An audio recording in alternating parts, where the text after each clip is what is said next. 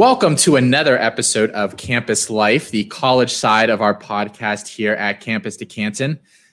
I'm Austin, but we have finally, finally kicked Colin to the curb, at least for one week. So I am uh, very blessed to be joined here tonight by Mike Bainbridge, um, Mr. CFF himself. Mike, how are you doing tonight, man? Very well. Thank you for having me on here. Um, of course. Hopefully, so, uh, I can step into Colin's shoes there. You, you know, it, depending on how much positive feedback, we might just have to try to make this permanent. I know you said before the show you don't love to do so many pods, but we, we can talk. We'll we'll, we'll talk uh, further down the line here. let's do it. Uh, um, so, just for people that you know that might not necessarily be uh, familiar with your work, Mike, what all do you have going on right now? Yeah. Um, so this season, uh, I joined up with uh, Joe DeSalvo at the CFF site. Um, uh, we just in early May published our yearly fantasy guide, uh, so that's out for for purchase now. Um, we added a couple tiers this year for some new content that we're bringing to the table. Uh, we added the CFF site Discord server, um, already over 130 uh, members at this point, just constant chatter on college fantasy football. Um, it's going to be rampant during the season with everybody asking questions and and posting uh, news from Twitter and such. Um, so that is definitely worth the price of admission right there. Um, we have our statistical player projections that are available. Uh, we'll have uh, DFS write-ups for every single slate uh, during the college football season, um, and then a little bit of a lull here at the end of June. You know, it's just some transfer news, but not a lot going on right now. Um, this is the time where we hang out our, with our wives and girlfriends um, before it really starts ramping up. But uh, we'll have some content schedule analysis coming out. Um, I'll do a conference by conference preview with some names to know for each team uh, in college football. And then I know upcoming here, we're going to have another June best ball draft, uh, which will have a, a, reaction show afterwards that'll feature Joe, um, friend of your site, uh, Nate Marquise, um, Andrew Katz will be on there, and then Chris K. So um, that'll be upcoming here in the next week or so. So we have a lot to, to throw at our, our subscribers. Awesome. Awesome. And yeah, guys, I can't recommend it enough. I'm a member over there. Uh, my first year subscribing, and the I've already used the draft the the guide uh, so many times in like round 40 of drafts that I'm doing. Uh, really, really helping me fill in some gaps here in C2C stuff. So very much worth it. Um, Discord's great too. Have a lot of fun um, talking with guys over there. Um, and Mike, you're always very accessible in there, which I, which I, uh, yeah, I, I, I, don't know if it's the age difference between me and Joe, but uh, yeah, I, you will probably see me in the Discord chat room more than Joe. We're always accessible. We're the same way, you know. Uh, Felix and and um, uh, Alfred are probably the, the older guys in our group, and they like lose themselves in the Discord way too often. Like they just can't they can't navigate and everything. So yes, I I 100% get that. Uh, Felix will listen to this tomorrow and he will text me and say, yes, I, I do get lost. So yeah, I'll probably get some a hate text message from Joe here, but oh well. Uh, all right, so um, so let's start, talk, start, talking some fantasy football here, some college fantasy, Um, because um, you are way more well versed in this stuff. So just really happy to have you on here to give us uh, some insight from that angle. Um, we have a couple of news items. We've covered both of them on the show before, but again, you know, C2C angle just would like to talk to someone from a pure CFF uh, side of things that's been doing this for a long time. Uh, first one with Arik Gilbert, the transfer to Georgia. You know that whole saga that that went on over the last four to six months, really. At this point, um, he, you know, he's now going to, to to Georgia. He's listed as a wide receiver on the depth chart. Fantrax still has him as a tight end, though. So, just for pure college fantasy purposes, what are you doing with Arik Gilbert here? Uh, we, I, I, I, haven't checked it in a little bit, but we may need to update. We, his statistical projections right now on the site are concrete. We fixed, we adjusted that following the news. So we have Gilbert projected right around 38 catches and five touchdowns currently good for tight end production, undraftable for wide receiver production. So it'll be dependent on what Fantrax eventually does. since he's listed as wide receiver currently, I do expect that designation to change. I'm not sure the precedent of what um, Fantrax has done previously, but I do know that in some leagues, the, the commissioners of the leagues will um, follow what the school website has. And as you know, um, he's currently listed as a wide receiver. So I wouldn't be surprised to see Fantrax update their system uh, to make him a wide receiver. Maybe they make him dual, uh, give him a dual designation of wide receiver and tight end, which that could lead to um, a decision by your, uh, your league commissioner as to what what designation he will have. And I assume that um, most will are the determining factor i guess if there's a disagreement in leagues is that you follow what the school website has and that'll be wide receiver. So if he is listed as wide receiver undraftable in our opinion. And you know you said uh, you know 35 catches five touchdowns. Where is that a uh, you know a 12 man league? Is that that's a startable tight end every week though right? Like that i mean oh, that's yeah. a guy that you want to want to rock with. How early in like a cff redraft would you consider taking him if he keeps that tight end designation? If he keeps the tight ends we had him and I, I personally feel that that 38 reception five touchdown would have been his floor um, okay. in terms of production. I feel like he could have just from the terms of way how georgia might have used him probably not strictly a wide receiver. I assume they probably would have moved him all over the place, a la kind of Kyle Pitts last year. Um, so I believe that would have been his floor. But we had him top 10 in the rankings when he, if he's a tight end, um, maybe between 10 and 15 would have been a safe, um, like average of where you could draft him. But um, he would have been close to a top 10 tight end for us. And does that kill Darnell Washington then for you? Like, is that is that dream over? Darnell Washington was never on our radar, okay. even if even if Gilbert sticks at wide receiver.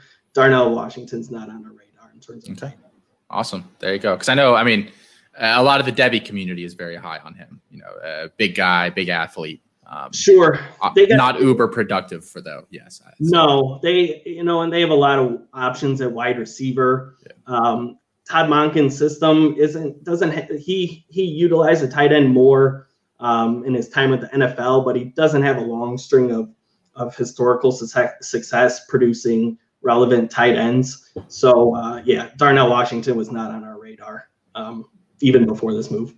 Awesome, awesome, um, cool. So the other the other news item here that we had uh, just to toss out real quick. Um, Lance Leipold leaving Buffalo, uh, heading down to Kansas um, after all the turmoil that they had there with coach and AD and, and all that good stuff.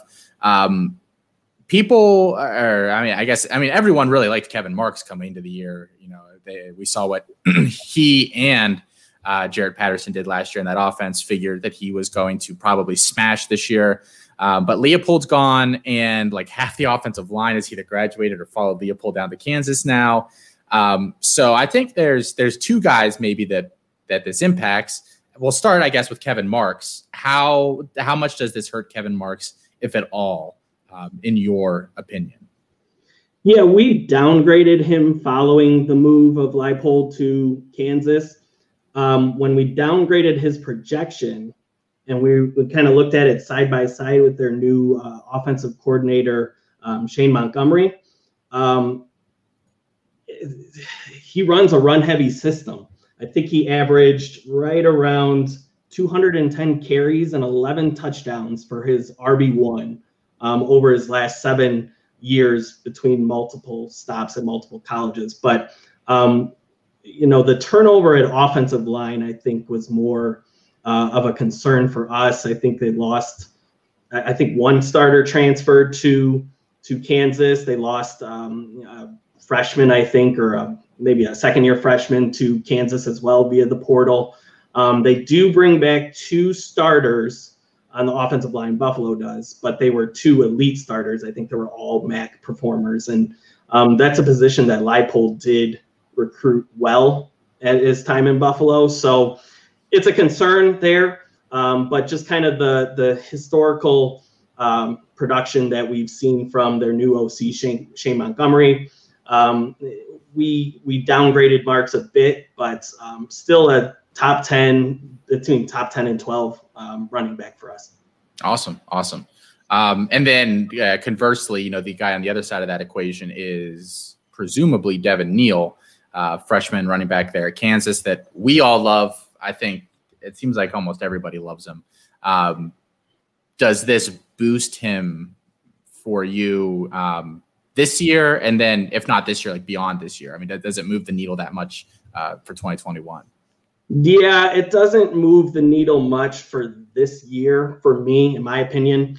Um, Kansas brings back five starters along the offensive line, good on the surface, but they were also ranked one of the worst offensive lines in the entire country. Um, 125th in line yards, which is awful. So the offensive line isn't getting uh, much of a push there. Um, so they did bring over a couple of transfers that should help. Um, I don't necessarily think that it's it's going to be immediate production, right? Um, I changed my tune with that a little bit.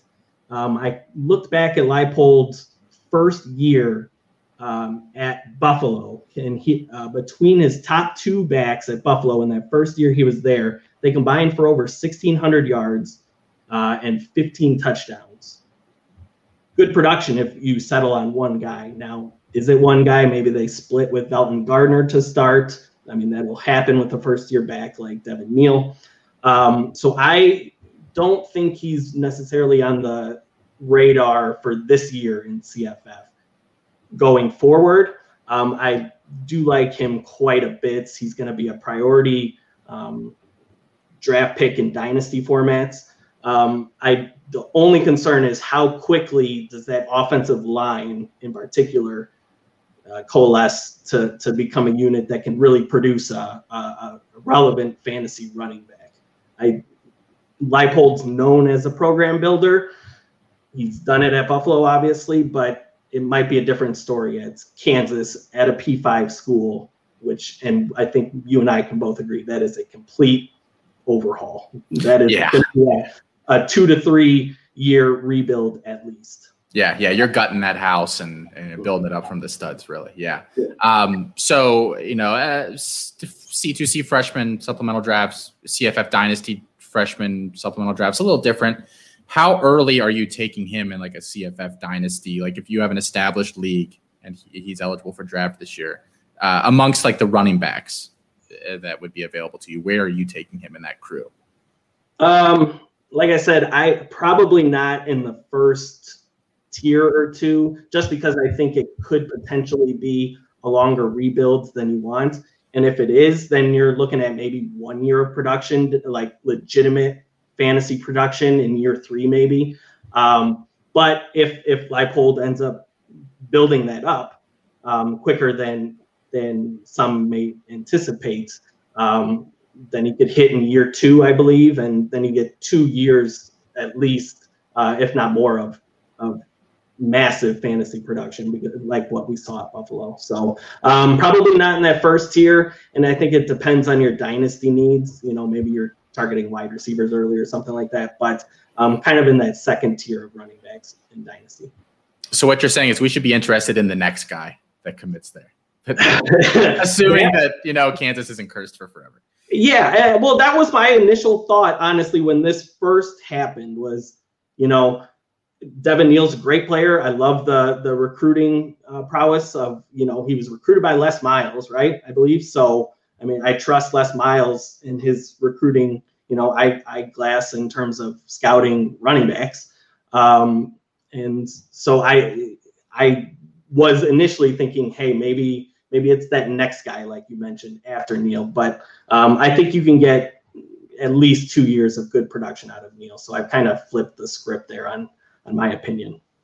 Awesome, awesome, um, perfect. So you know, the, we're not going to go any further on those new news items. We've like I said, we've talked about both of those uh, previously on the show. Uh, but what we really want to get into here, yeah, is just kind of pick your brain um, about a wide variety of topics here. Um, the first one um, was actually one that, that you suggested to me when I reached out and said, "Hey, you know, uh, you want to come on the show?" You said, "Sure." I said, "Do you have anything that you want to talk about in specific, uh, in particular?" And you said you just did a um, uh, a show for the CFF site uh, recapping a best ball draft uh, that you did with a bunch of uh, big names, um, including. Kyle Francis from Kyle the Francis. Yep. Um, then, and, Eric Froton. Yep. Yeah. Who who else was in there? Were there was there anybody else that was that was yeah, Kyle Francis, Eric Froton, and then um, uh, Joe. Joe. Yeah. Okay. Cool. Um, and so uh, you guys were kind of talking about you know just general strat draft strategy this year, guys you like, guys you don't like, what you did through this draft, and then Kyle dropped a, a bombshell on the group. Um, uh, he he said that I I, don't, I probably should just clip the direct quote here, but I did not. But he said that he is a little lower on Bijan, you know, through the first couple of rounds of a draft than it seems like consensus is. You guys have him, if I am looking at this right, is your RB three? Is that do I have that correct in in your yeah? Current? So we, yeah, in our guide, we wanted to give different vantage points um, of different sets of rankings. So Joe has one. Um, I have a, a, set, and then we have a, a consensus set. So okay. um, Joe maybe has them at three, where I have them at two. So I think he settled at three in the consensus. Gotcha, gotcha. So either way, I mean, tier one, top tier back. Uh, Kyle, Kyle's pumping the brakes a little bit. Um, so why is he wrong, and why should we be in on Bijan Robinson this year? Who is, for people listening, like I, I just love Bijan Robinson with with every fiber of my being. It's not to say that like Kyle hates the player. Everybody loves Bijan. We all see the talent, right? Um, where I got a little feisty and I, I, you know, restrained myself because we had to keep the show moving.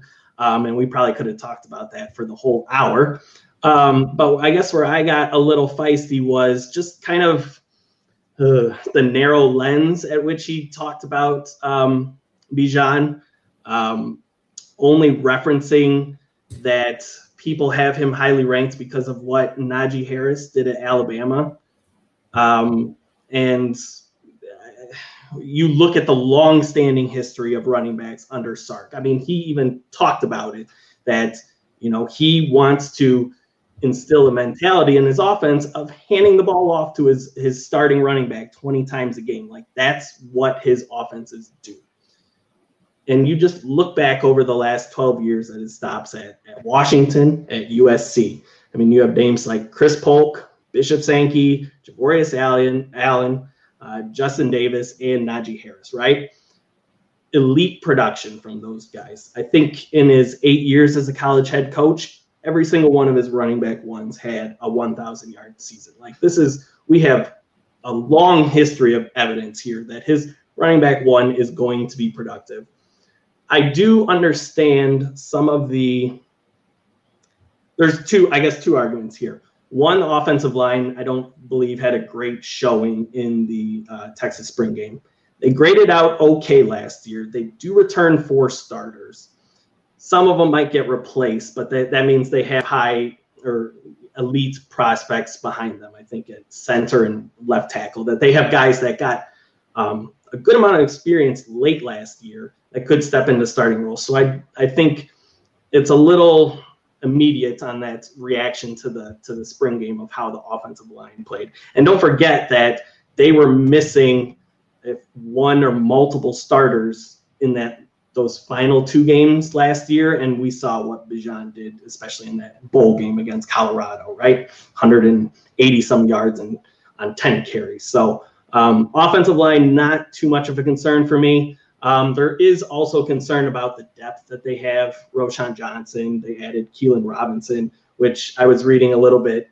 Keilan Robinson might play in the slot they were um, saying that at Bama too. I mean, he lined yeah. up there some of the spring game and stuff. Yeah, yeah. So, so I'm I, that doesn't really concern me. And if you if you want to use the the depth as an argument, well, they might be running it more than usual because I don't have a ton of faith right now. I know the in the passing game.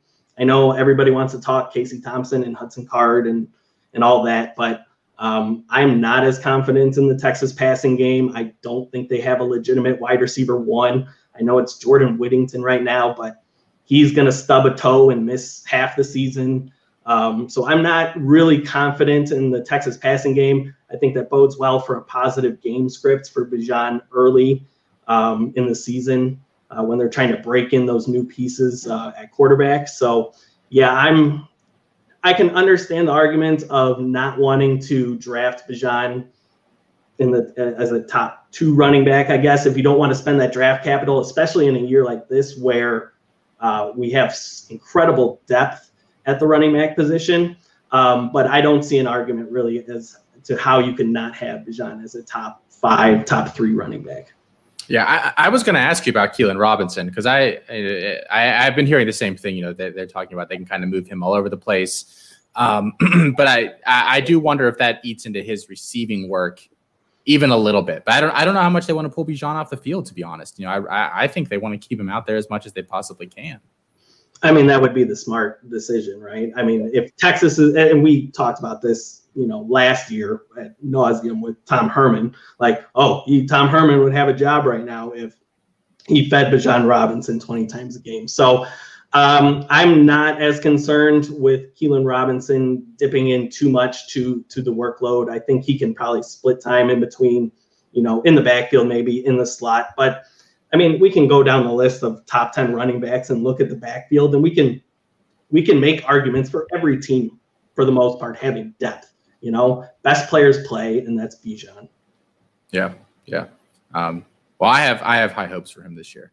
Um, so I, I want to see a probably not this year. I want to see a Heisman season out of him. You know, maybe junior but year. I, I, I have a couple. Uh, I have a couple betting slips uh, on Bijan winning the Heisman this oh, year. there so we go. There we go oh, uh, solid odds on that, or oh yeah, plus uh, boy, you're, you're testing my memory right now, but yes, it, it's yes. definitely you know, I mean, we know it's quarterback heavy with with Heisman Trophy winners, but um, the odds make it a decent bet there. I think, in my opinion. Love it, love it. Um, so you know, talking about the depth there kind of just leads us right into our next uh, our, our next talking point here, I guess. Right, I I had asked you if there are any wide receiver running back rooms um, that you're kind of just entirely avoiding this year. And I think there can be a variety of reasons for that. You know, everyone can just be going too early. You don't want you don't want to try to guess who's who. Um, everyone isn't as good as you know. It's, it's not as good a situation as people want to make it. I mean, there, there's a lot of different reasons why you know you could be, be avoiding um, a, a, room for one reason or the other here. Um, but I'm really interested to hear what you say about some of these. Um, so the first one you put down is Ohio State wide receivers. Um, so I think this, take it away and let's just talk a little bit about about this group because I think talent wise, we love all these guys, right? Um, but uh, but maybe you know the situation isn't as great as as some want to make it. So that was actually my first bullet point in my notes is that talent wise, yes, of course, these guys are uber talented, right? And this is not me, the Michigan fan here, you know, dissing Ohio State, right?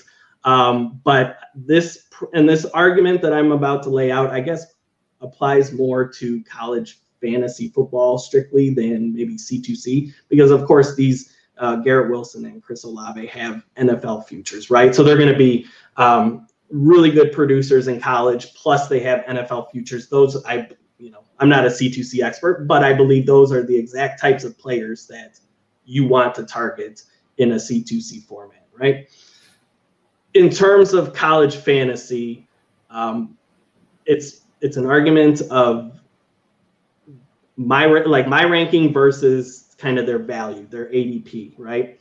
And so I currently have Garrett Wilson ranked as my 22nd wide receiver and Chris Olave as my 23rd, where respectively they're being drafted as wide receiver 12 and wide receiver 14. For one, last year these guys dominated the target share, right? They had 60% of the target share um, for Ohio State. Do I think that minimizes the production that both of them have, that both each have a 30% target share for Ohio State? I do. Secondly, I think a lot of people love Jackson Smith-Njigba. I assume you do as well, Austin. Um, he was my he was my wide receiver one in last year's class, like coming out as high schoolers. Yeah, yeah I, I, really really like his talent.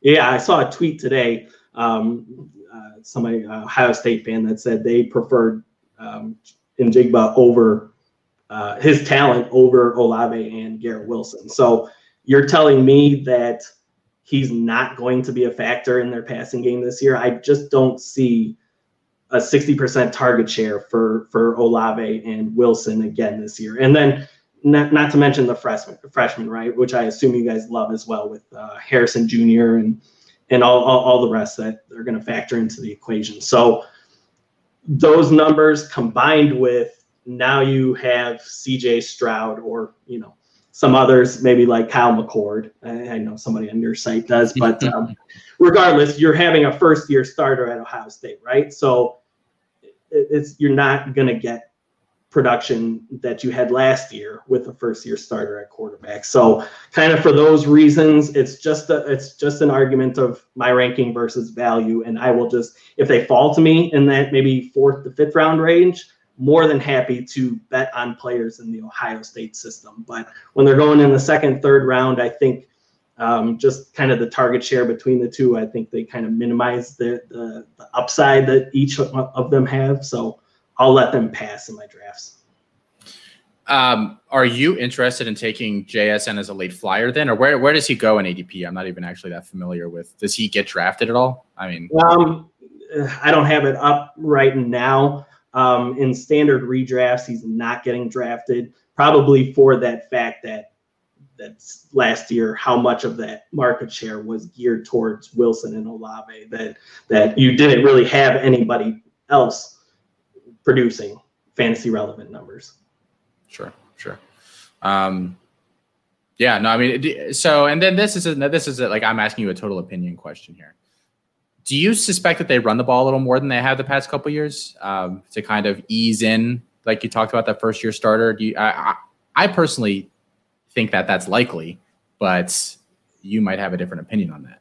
No, I agree. Um, I think probably you could say I don't want to even forecast that just because, you know, we haven't really seen CJ Stroud in a game. But I know if you look at the numbers, I think uh, JT Barrett a couple of years ago, and you would agree, better better runner probably than passer. Um, yeah, he only had 371 passing attempts, I think, that season, which is far lower than than what Justin Fields was doing. So I do tend to agree with you that combined with Master Teague and TreVeyon Henderson, maybe Miyan Williams with Stroud, that it'll be more uh, run based, I guess, than than what we saw with Justin Fields. Yeah. Poor Evan Pryor can't even get tossed in there with Miyan Williams. I, I, I, don't blame you. I, mean, I, don't know why some of these guys go to where do they go. Um, but yeah, I try not to dive too deep into the Ohio State uh, roster, I guess you could say, being a Michigan fan. So um, that's not even somebody on my radar. He's no Donovan Edwards, right? Yeah. If we want to get into that discussion later, we can. I'm more than happy to have that. Hey, if you want to talk Donovan Edwards, uh, I, I, will welcome that. Um, uh, he's the running back three for Michigan. That's all I'll say right now. Interesting. Okay. Okay. Where? So this is totally. Uh, uh, do you project Blake Corum decently this year, or not really? You think it's yeah. all? Um, yeah, it's interesting because he was the one getting a lot of hype coming out of spring camp. Um, I know elsewhere some people are of the opinion that it was Donovan Edwards, and the the reports coming out of camp was Donovan Edwards was definitely, um, you know, he wasn't out of place during practice, which is absolutely what you want to hear with a freshman in spring practice is that he does not look out of place. He is going to be in that running back rotation, but as we've seen under Harbaugh, it is always a rotation. And so maybe that changes and talent eventually wins out um, later in the year. But um, if you're telling me to draft a Michigan running back right now, as much as I really dislike him, I would probably go with Hassan Haskins. Um, you're telling me that early season schedule of non conference opponents um, where Michigan feasibly should win who's going to get the running who's going to get the rushing touchdowns early on? It's going to be Hassan Haskins. All three are going to be involved, but I would trust Hassan Haskins getting um, the majority of the work at least to start the season. So if if I'm drafting in a redraft, that's the guy who I'm going to target, not a running back three in a all but likely committee. Awesome, awesome. I lo- I'd love to to hear that insight. Um, speaking of crowded running back rooms, Oklahoma, another one here. Um, everyone loves Eric Gray. Um, you, I'm assuming you probably like you. You probably love him too, just not at current price. It's the exact same arguments as the uh, Ohio State wide receivers. Love Eric Gray. I think he's a perfect fit in this offense, both from a rushing and receiving standpoint. But you can't tell me that they are just going to kick a former 1,000 yard running back in Kennedy Brooks to the curb. Like they're both going to be in, involved in the in the ground game. Um, the only Samaje Perine was the only 200 plus carry back in the last seven years for Oklahoma, and I just barring injury, I don't think Eric Gray's gonna gonna get that volume that would make him worth the let's see running back 13 in current ADP. I just don't think he he'll receive that volume to to reach that height. I have him at running back 21. Again, love the player, love the fit in the Oklahoma offense.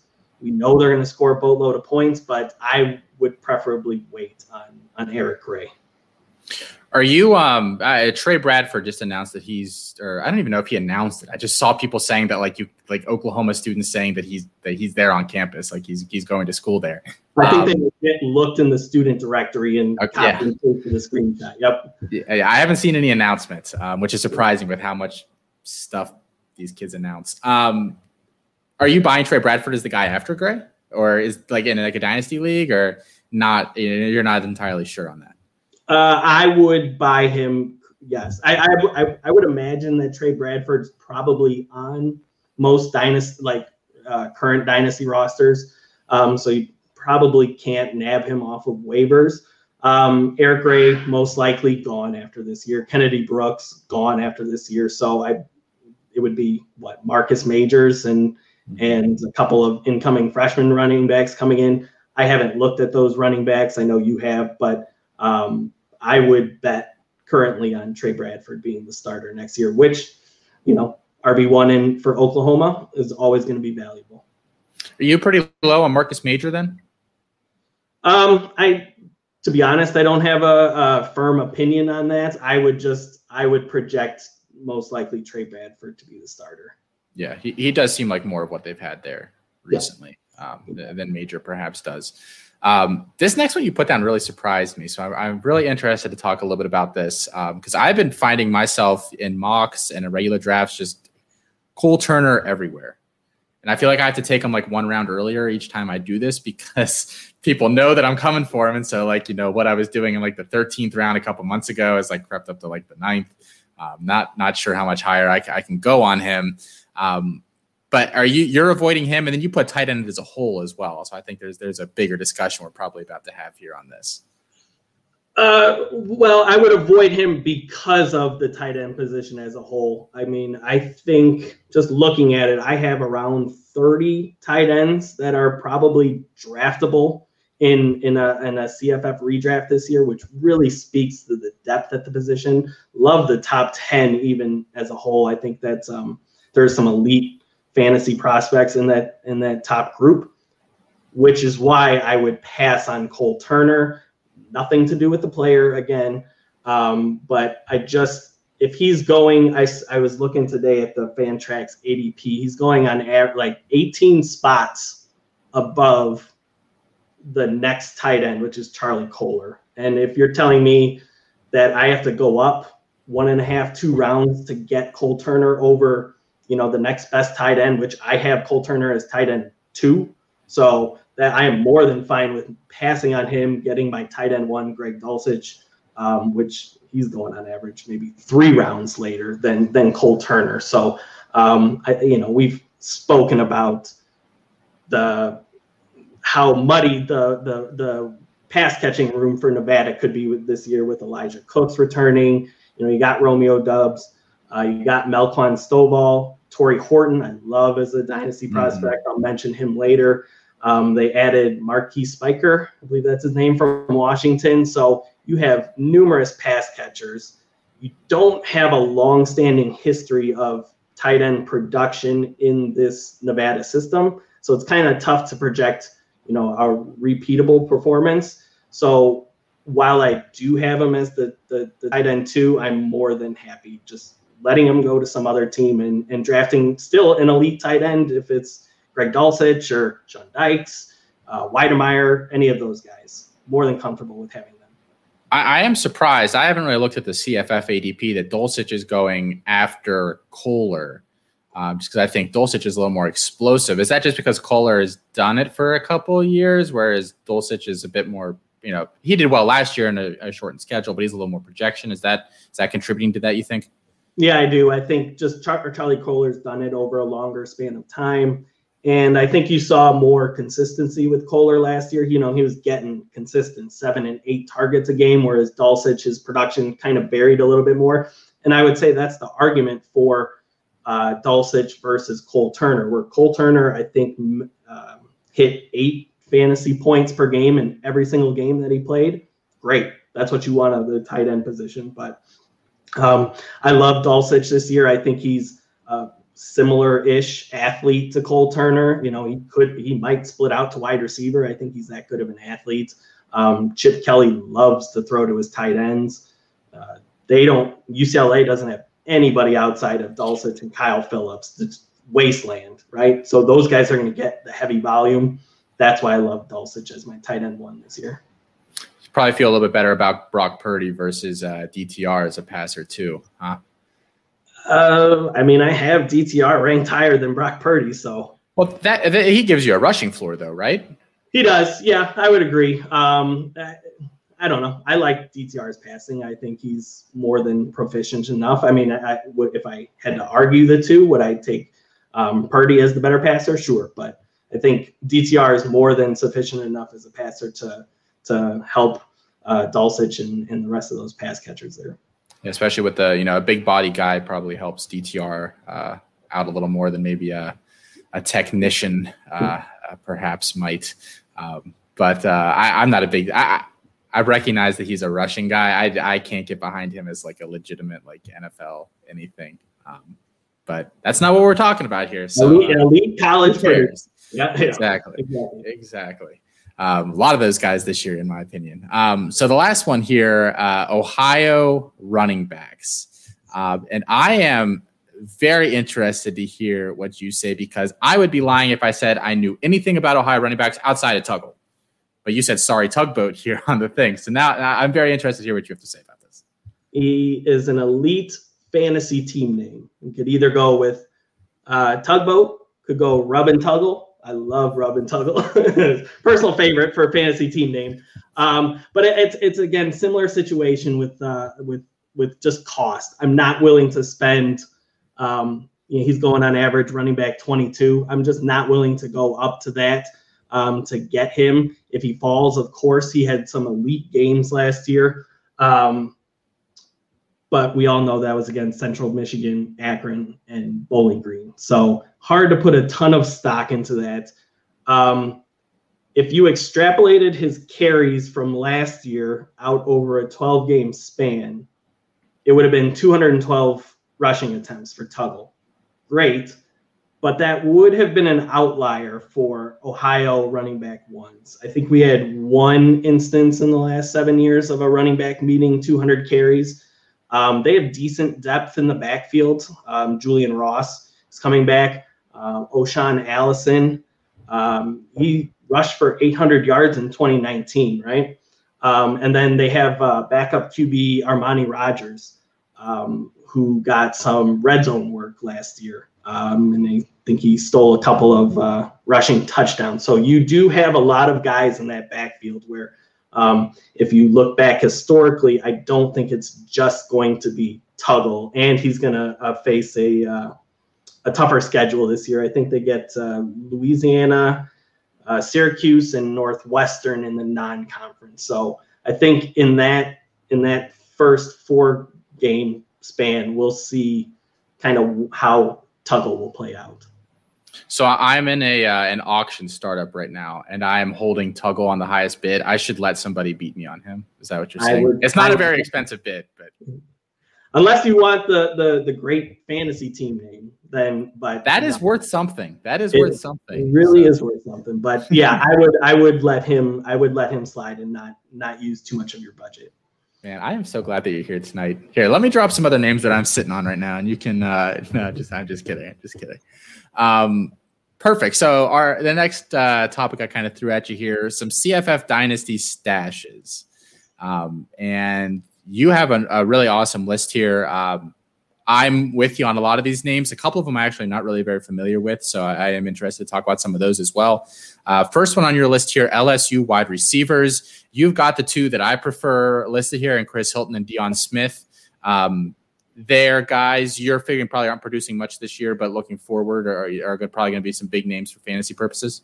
Correct. Uh, I think Deion Smith probably has the better better chance of the two to produce this year, and I believe others might have an opinion that Chris Hilton has a higher upside. Um, I do like both. Um, I remember uh, an uh, article on the Athletic where they ranked the LSU wide receivers and who had the best shot at becoming the wide receiver two for LSU.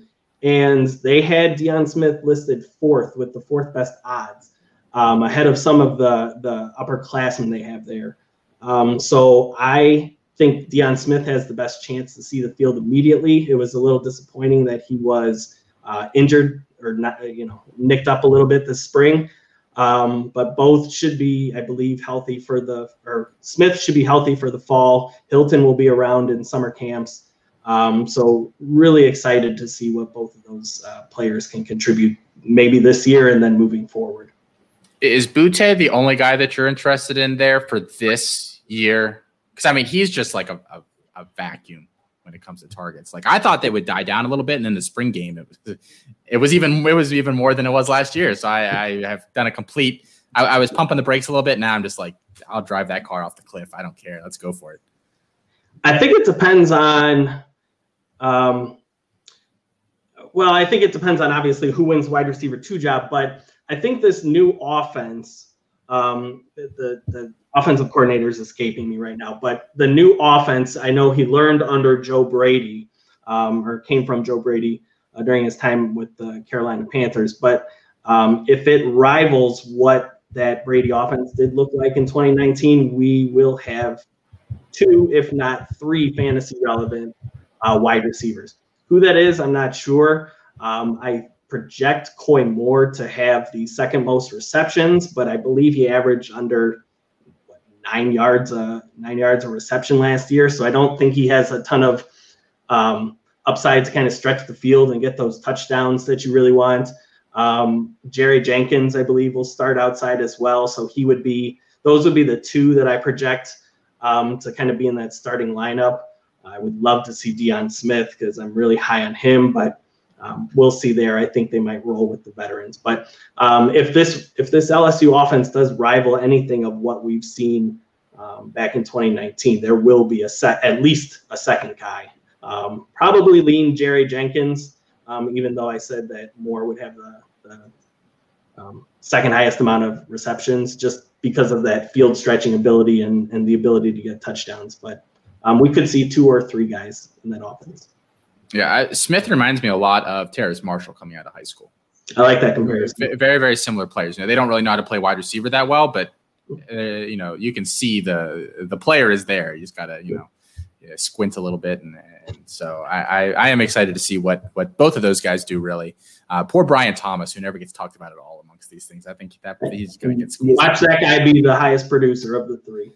Uh, that's that's how it goes sometimes. Um, so next one on your list here, Henry Parrish, the running back at Ole Miss. Um, I don't feel very strongly about Jerrion Ealy, so I'm very interested. I mean, I know like he's going to produce this year, but like I, I don't love him like a lot of people love him. So I am interested to hear what you say about Henry Parrish. Sure. Um, just from a dynasty perspective, uh, well, start with the redraft uh, or for this season, looking in particular, I, I, I agree with you on Ealy. I think it's going to be a three headed backfield. Um, I think they're going to pass at a boatload under uh, Jeff Lebby. Um, so I, I more than comfortable letting Jerry and Elin, Ealy pass in uh, any drafts. Uh, when it comes to Parrish, uh, I did nab him in a recent dynasty startup. I actually traded up for him. Um, and the reason being a little bit of forecasting on my part. Um, I would suspect, I'm not sure if you agree, that Ealy's probably gone after this season. I would um, assume. I think most are working under that that assumption. Yeah. Yeah. Regardless of what's, I would. He should probably stick with football. I would. I would assume, but um, you know, he has that baseball background, so I would. I suspect he will be gone. I'm not that high on Snoop Conner. He's you saw his uh, yards per carry drop. I think almost two yards from 2019. Um, Parrish did start to get a little bit of a workload uh, towards the end of the year. He had double digit carries in the last two games.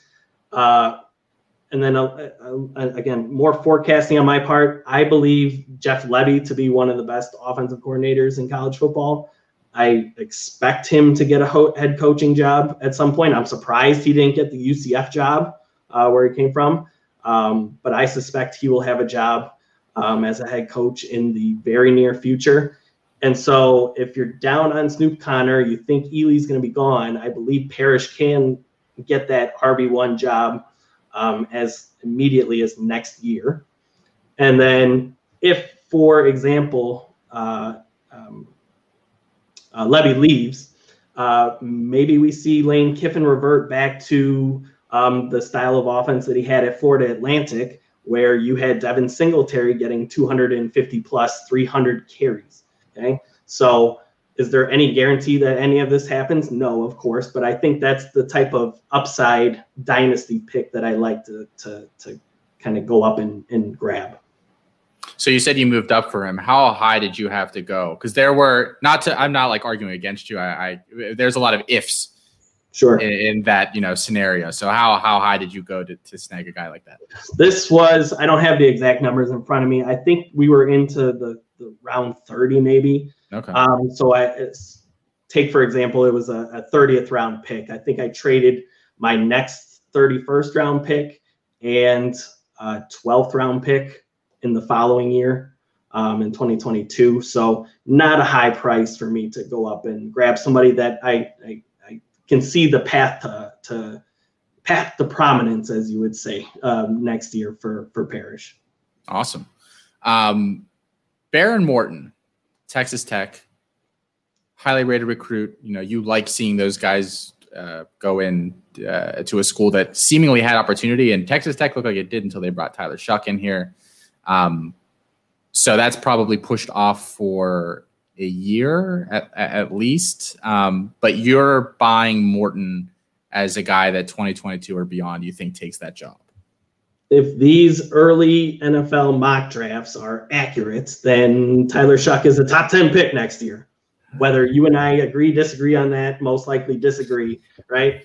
Um, you know, if, if he succeeds this year, he will most likely be a first round draft pick next year. Um, so if you get a guy, I'm not confident in the other players that Texas Tech currently has on the roster. So if Shough leaves for the NFL after one year, you got a guy in Morton who I really liked on tape. Um, you can hear the read the reports on him, very accurate with the football. Um, not overly strong arm strength, but you know he he he can he's got some good uh, velocity to it. Um, he can move around, kind of similar to Shough a little bit. Um, I like the move to they're moving more to an air raid system under the new offensive coordinator, Sonny Cumbie. So, um, you know, if if Shough moves on, you get a, a, two to three year starter in Morton in a uh, quote unquote air raid offense for for two to three years. So that's a guy that I will target, and you can get him fairly late. I think I got him late twentieth round or maybe early 30s in uh, a recent dynasty startup. So um, that's somebody that I like to to kind of stash away for 2022. I have such a bad taste in my mouth that they let my poor man Bowman just get crushed there for years. It makes me so sad. Um, and now he's going to be the now he's with Michigan. And now he's on Michigan. He's yeah. I'm not sure to be honest. Not to go in a totally different direction here, but just real quick, I'm not sure what's going to happen with Alan Bowman at, at, Michigan. You know, he's not on camp. He'll arrive on campus this summer, but um, for better or worse, Cade McNamara, most likely worse. Cade McNamara seems to have a stranglehold on that job right now. So we'll see. Yeah, was that was a weird transfer. Uh, I thought when I saw it at the time. Um, couple names here in a row that you have that I really like. Uh, Caleb Hood, North Carolina, uh, the lower rated guy of the duo coming in this year. Uh, but Kamarro Edmonds stayed and played his final his final year of high school here in the spring, like the COVID year, and Hood was on campus and looked good in the spring game. Um, realistically, with Ty Chandler there this year, you know Henderson. Um, um, it's is it it's Brooks there, right? There's Brittain Brown and British Brooks, and that should be illegal Brooks. for there to be two running backs with those two names in college at the same exact time. But Britton Colby, we could add Britton Colby too. I know he's a wide receiver, but a lot of Britton. Uh, yeah, uh, so uh, I mean, but a lot of guys in that backfield. So you're thinking Caleb Hood uh, has a chance to push for that? Uh, the, probably not this year, but the following year. Um, I think he could push for the running back two job as early as this year. Um, I was sent a recent podcast. I'm not sure what um, what site it was on. I don't recall, but I was uh, somebody sent me a recent podcast that they were discussing the North Carolina backfield. Now, I do believe that Ty Chandler has that RB one job um, locked up right now, but they were talking about the backup job, and the guys were really hyping up Hood, saying that he could, as early as probably the second half of of this year could really push for that Javonte Williams like kind of bruising role in the in the in the backfield because we know Ty Chandler isn't that and you know we we saw there's a highlight video I believe you saw probably of uh, Caleb Hood running some dude over in in in spring spring ball and dude's got AJ Dillon type tree trunks for legs and um, so you know the, the they were talking about how the coaches were really they were surprised on his um, how quickly he picked up the running back position because he played quarterback, I believe, in, in high school. So um, they were really pleased with with with his uh, how quickly he transitioned to the position. Um, you know, who knows what happens with uh, DJ Jones or or Josh Henderson? I'm I haven't really done a deep dive on either player, but um, if Caleb Hood ends up as that running back two job, you're looking at again two to three years of potentially elite production um, in the backfield. Um, even if he somehow wins that that running back one or running back two job this year, um, if you look at the seven year average uh, for uh, running back two under Phil Longo, you're getting 121 carries, 763 yards, and six touchdowns. That is a dynasty prospect that you want to target where you can get multiple years of production and could potentially produce in that first year. That's an elite dynasty play. Yeah, I think Colin and I talked about that recently. That Edmonds deciding to stay, and I don't know, like maybe he wasn't even eligible to graduate. You know, we I never know what goes on uh, with a lot of these things in the background. But his decision to stay, um, if it was a you know a conscious decision, I think it's going to really end up hurting him in the long run.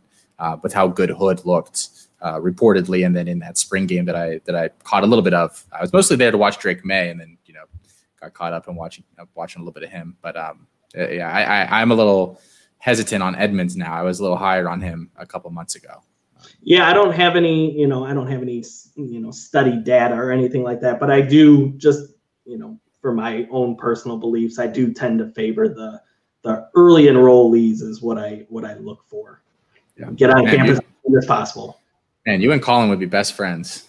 Uh, he, he is always preaching the early enrollee. Um, no, I, am with you on that 100%.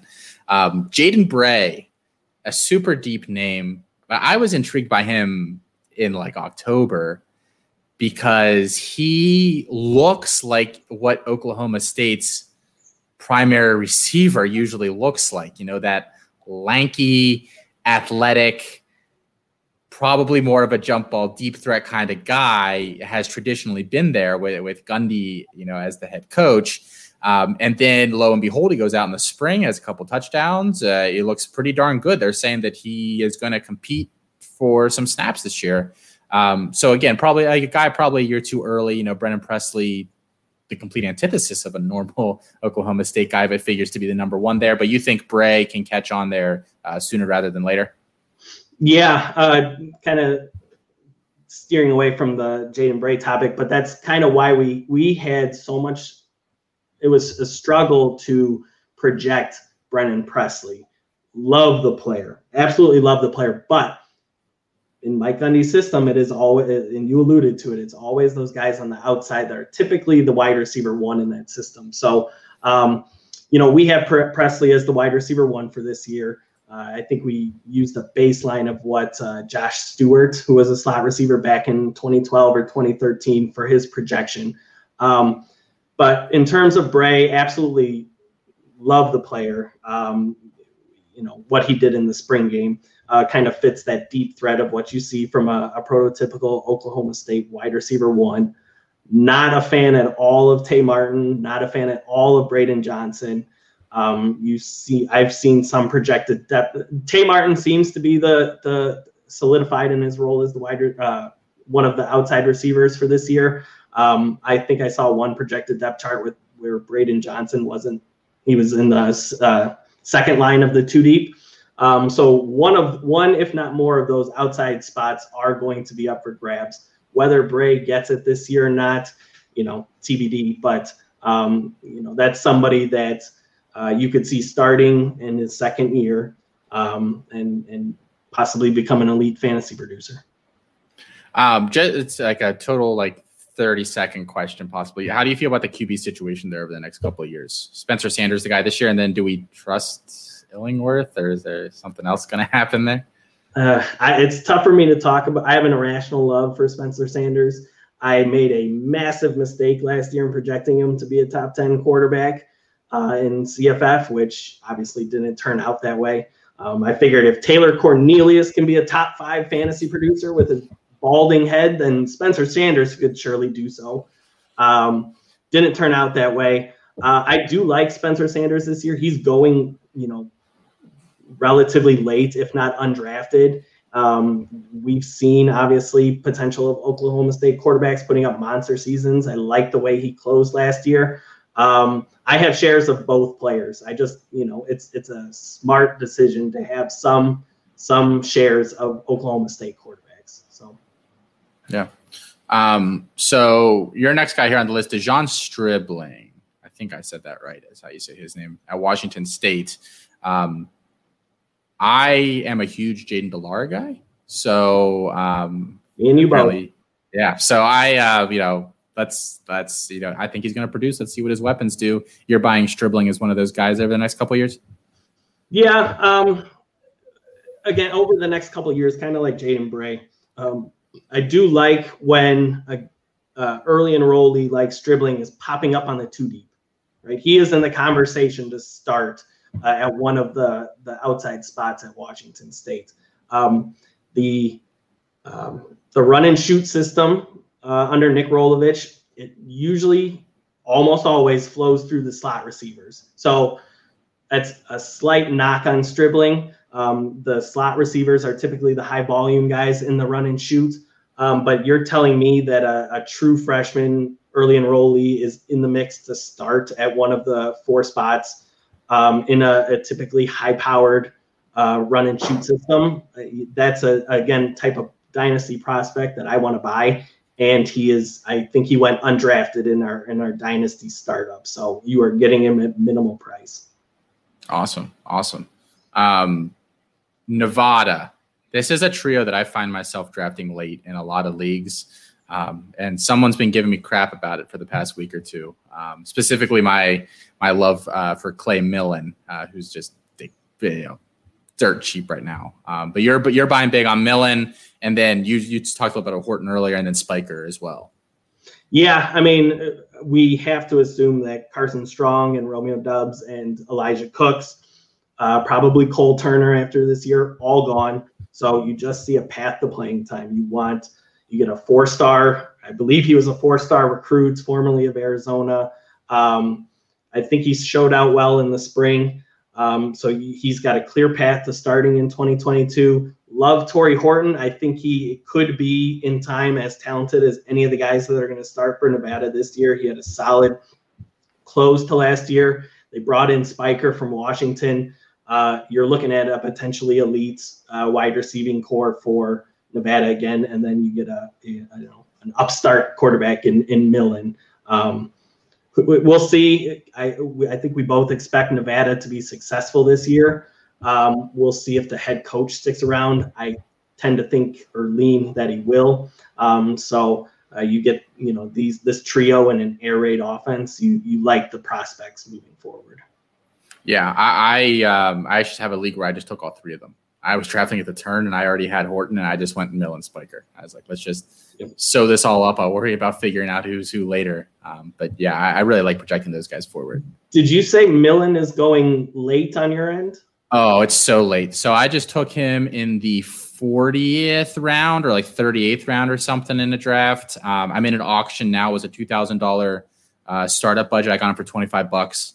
Like it's just a, a very, very minimal, minimal cost for a lot of upside, and you don't have to wait that long. I mean, Strong is gone after this year, right? Oh, I mean, unless because if something awful happens, then you know maybe he's not starting regardless. But if something good happens, then you know he's on his way. So I wonder, just um, I'm out of curiosity. I wonder why he's going so late. Is it just because it's Nevada and it doesn't get a lot of, I guess, pub? You know, to people I assume mostly target uh, P5 schools, but I mean, we see how high, highly thought of uh, Carson Strong is, and now you got a four-star recruit at Nevada, possibly stepping into his place. I kind of dumbfounded as to why Millen would be slipping in, in drafts.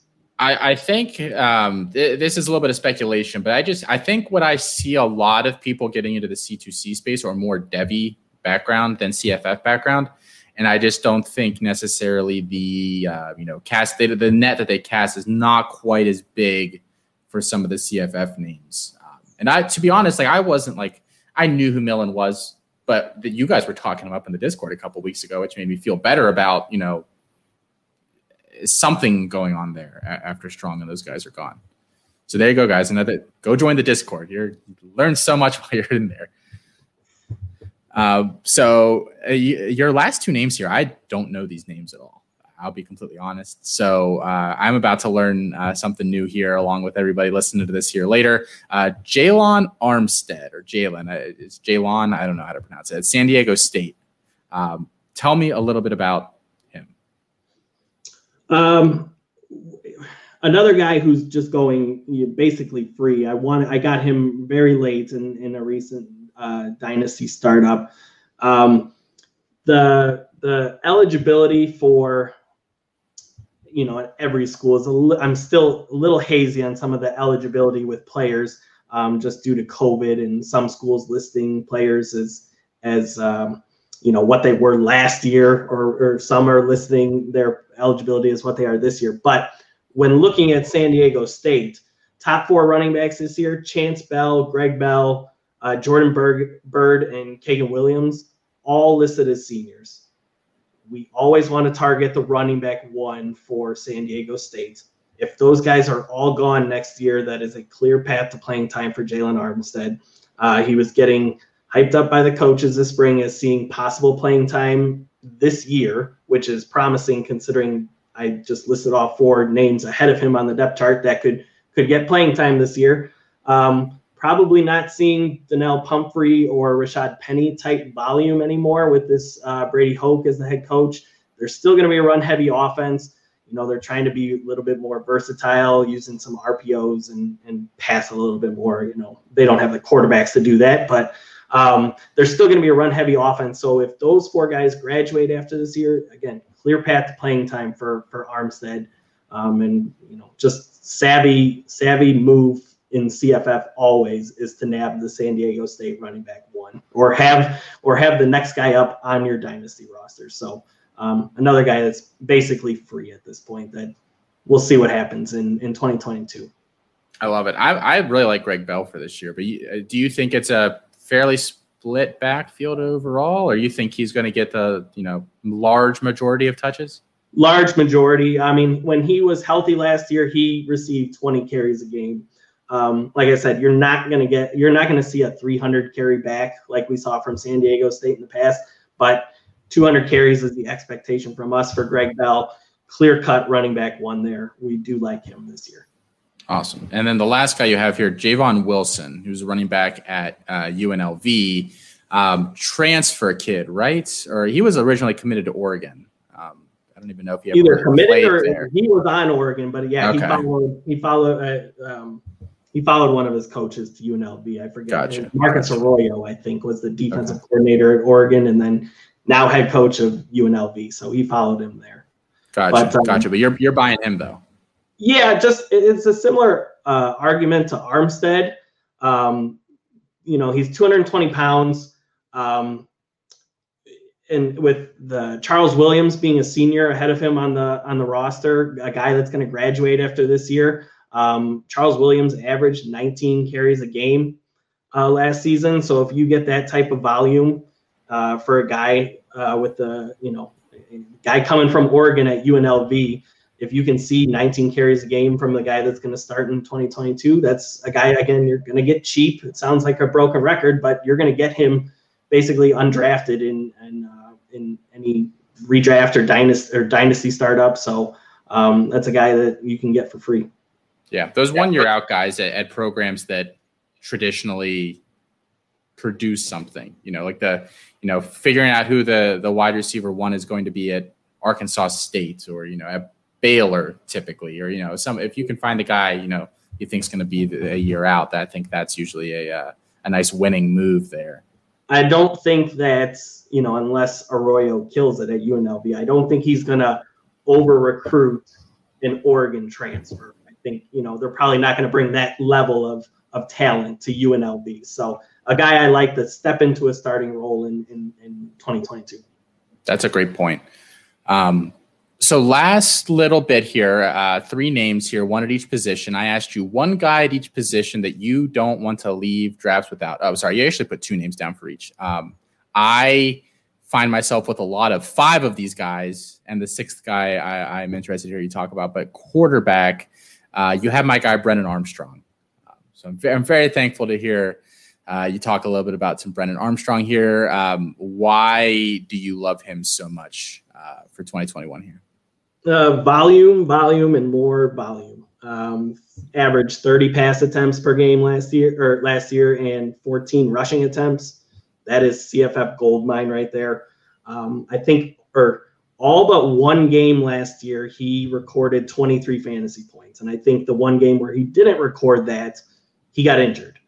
Um, he had five 30 point performances. He had he, he had one 40 point performances, but you uh, eight or nine games that he played, you get five 30 point uh, performances. Like that's that's CFF gold, and um, probably a better CFF candidate than than C2C candidate. Obviously, we think he would help um, on the the campus side of things, but probably not a uh, probably not an NFL prospect unless he takes the Taysom Hill route maybe and converts to a different position. But um, he'll be an elite producer um, at the at the uh, CFF level at quarterback. And um, we, in my projections early on, he came out as a top four quarterback. We landed a little bit lower on him in the rankings, but he's on average quarterback 12 in ADP right now, far too low in our opinion. So somebody that I'm really trying to get in every draft. I am uh, I, am Mr. Zero QB this offseason when it comes to drafts. Um, and he is probably my favorite target to take late. Um, just because, yeah, I mean, I love the upside that UVA, they're not going to be a good team this year. They're going to have to pass a ton. Um, so I, I, and, and he's got a, some rushing upside, you know, so you really can't ask for, for that much more. Positive game scripts if they're not going to be good. Um, yeah, there's nothing not to like except for maybe the injuries. Um, you know, I think he got banged up in that one game where, where, where he had negative fantasy points. Um, not having Lavel Davis at wide receiver probably hurts a little bit, but um, I do like their weapons um, that they bring back. Um, you know, they got a really good tight end from Oklahoma State and Jelani Woods, six seven, so he can replace some of that, you know, red zone production that Davis provides. Um, I've seen folks talking Dontavius or Dontayvion Wicks, I believe, on, on your Discord um, as somebody that mm-hmm. they like for for Virginia.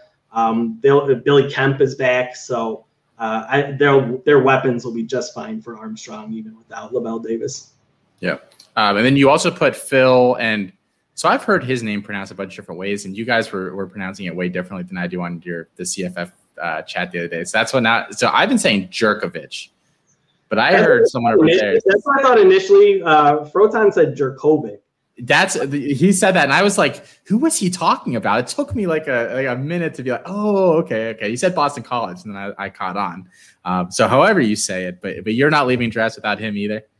No, he's just going to you know, and you know, I kind of did a second glance at my rankings. I really feel like I'm going to bump him up um, soon, but I have him in, uh, between 28 and 29 quarterbacks. Um, his ADP is quarterback 35. Um, so I do think he's a better value than the ADP, but I will probably end up moving him up. Um, decent runner, uh, average 34 passing attempts, which is pretty good volume from a quarterback. I really think that Boston College is going to throw it more than usual this year. Um, I'm not a fan of anybody really in the backfield. Not that's I like the pieces in the backfield, but you got Travis Levy. Uh, they added Alec Sinkfield from from West Virginia. Um, I know some folks are high on the the true freshman that they brought in, Xavier Coleman, but these aren't these aren't like AJ Dillon, David Bailey type backs. They're scat backs, they're receiving backs, um, which would really help Jurkovec in the passing game. So um, I do think that they'll throw it a little bit more. Um, elite receiving core with Zay Flowers. They get back Kobay White. CJ Lewis is around. Um, they added a really talented transfer at tight end, so he could step into where uh, Hunter Long was in last year. So um, elite pass catchers, and uh, the schedule really breaks well for him. They get Colgate, UMass, and Temple in the first three, uh, and then they close out in your playoff schedule with Georgia Tech, Florida State, and Wake Forest, which nobody's scared of there. So um, you, start off well, and you're going to close well in the playoffs there. So definitely a guy that I'm targeting. That is an awesome tidbit um, there about the schedule. That does break very, very well uh, there for him. Um, running backs, um, Jerome Ford. Ah, I just love Jerome Ford. So I'm excited that we're going to talk about him here tonight. Um, I I get why he didn't play as much last year. Uh, you know, they they rolled with Doaks, but man, he's just so much more exciting than Doaks. He really, really is. Um, and now that he's going to get that volume, wheels up for Jerome Ford. You apparently think so as well. Absolutely. Um, he's got the size, what, 212, 215 pounds. He's got the size to, to shoulder the workload. Um, I do think we're going to see a little bit of regression from Desmond Ridder and his rushing stats this year. Uh, he had 12 rushing touchdowns last year. That's a slight outlier from what we've seen in the past. Uh, so I do like Ford to kind of scoop up some of those totals. They don't have, uh, uh, uh, uh yeah, I mean, they have a backup in Charles McClellan, but you know he's not somebody that I'm worried about stealing carries from Jerome Ford. So I really think we can see a, a Michael Warren type season with you know 250 near carries. Um, do some work in the receiving game. So uh, they lost two starters on the offensive line, but all reports seem to feel that they're confident in the replacements. So um, they should be fine up front. But yeah, I really like Jerome Ford. He's he's in the in the 10 to 15 range um, in ADP. I have him at 11. So it's just a guy that I'm confident in his talent. And, uh, you know, we've seen it in the past where Cincinnati running backs are, are, are, are fantasy gold. So, yeah. And that, you know, that, that performance in the Georgia game, you know, I think really signaled uh, what is to come. Uh, you combine you combine that size at 215 pounds plus that speed that we saw in that long run against the Georgia defenders. I think just that combination, he's going to be he's going to be a really good fantasy producer. Yeah, yeah. Um, your other guy here is Jalen Mitchell, um, who I think you know we've talked a little bit on the show. You know, everyone really likes Trevion Cooley. Again, a guy that did not play at all this spring. So if you're taking Cooley early, I've I've been saying for a while here now, you take Mitchell later, and you know it's like a reverse cuff almost, where you take the starter later, and then you you know you've you've probably got the starter there between the two of them. Yeah, I, it's it's not a it's not a knock on Cooley per se, but you know, all reports coming out of spring is Jalen Mitchell's the guy. And, you know, we have evidence of him producing. We have that 168 yard rushing game in the in the finale against um, Wake Forest of of him putting up uh, good numbers. So you have evidence um, that he's done it at the college level. Um, all reports are that he's the running back one starter. Uh, and then you just look at the system with Scott Satterfield. He had six straight 1,000 yard running backs, and it would have been seven last year if Javian Hawkins didn't opt out. So you have a long string of historical data that that proves that you want to target the running back one in a Scott Satterfield offense. Uh, he's going running back 45 in ADP, so really late um, for what could be uh, a, a, really good fantasy producer. Do you think Hassan Hall factors in at all there this year, or is he kind of you know, uh, you know, if something happens to Mitchell, maybe, but otherwise, you know, probably not. I think he's the the RB two. Um, I, you know, probably get four or five hundred yards here just because of how much Louisville runs the ball. I actually like Hassan Hall's talents. I think he's a, a pretty good back. Uh, he's got really good speed, in my opinion, and quickness, but um, you know, he's not gonna he's not gonna take over Jalen Mitchell, in my opinion. Nice. Okay. Um, wide receivers, um, Josh Downs one of my favorite receivers in last year's class. I knew he probably was not going to play much next year. I'm sure if we'd had this podcast last year, he would have been in the previous list we just talked about for guys that guys that we're looking at for the future. Um, but you know, uh, it, the probably going to be the slot guy in, in a Phil Longo offense. You know that that's a money uh, spot there for fantasy, and he's just extremely talented. Um, so I, I, mean, I'm with you here. Um, but Josh Downs, I, I I love the kid took the words right out of my mouth. It's it's the slot receiver and a Phil Longo offenses that you want to target. Seven year average, 72 receptions, uh, 1,091 yards, and eight touchdowns. To me, that is a top 10 lock. Um, I don't know if Fantrax data is off right now. I mean, I know it's got earlier drafts that have been completed, but he's going as wide receiver 25. Wow. And that is really late. We have him solid top 10 lock um, in our fantasy rankings. So, um, you know, they have a good wide receiving core. I think you know, Khafre Brown and and um, Beau Corrales, I think will be solid starters, and you know, they have some other guys around, but not a dynamic kind of last year where you saw Dazz Newsome's numbers in the slot take a slide because of the presence of Dyami Brown. Um, so I don't think there's anybody in that receiving core room that will kind of kind of hurt uh, Josh Downs' production. So really like him as a top 10 wide receiver for this year.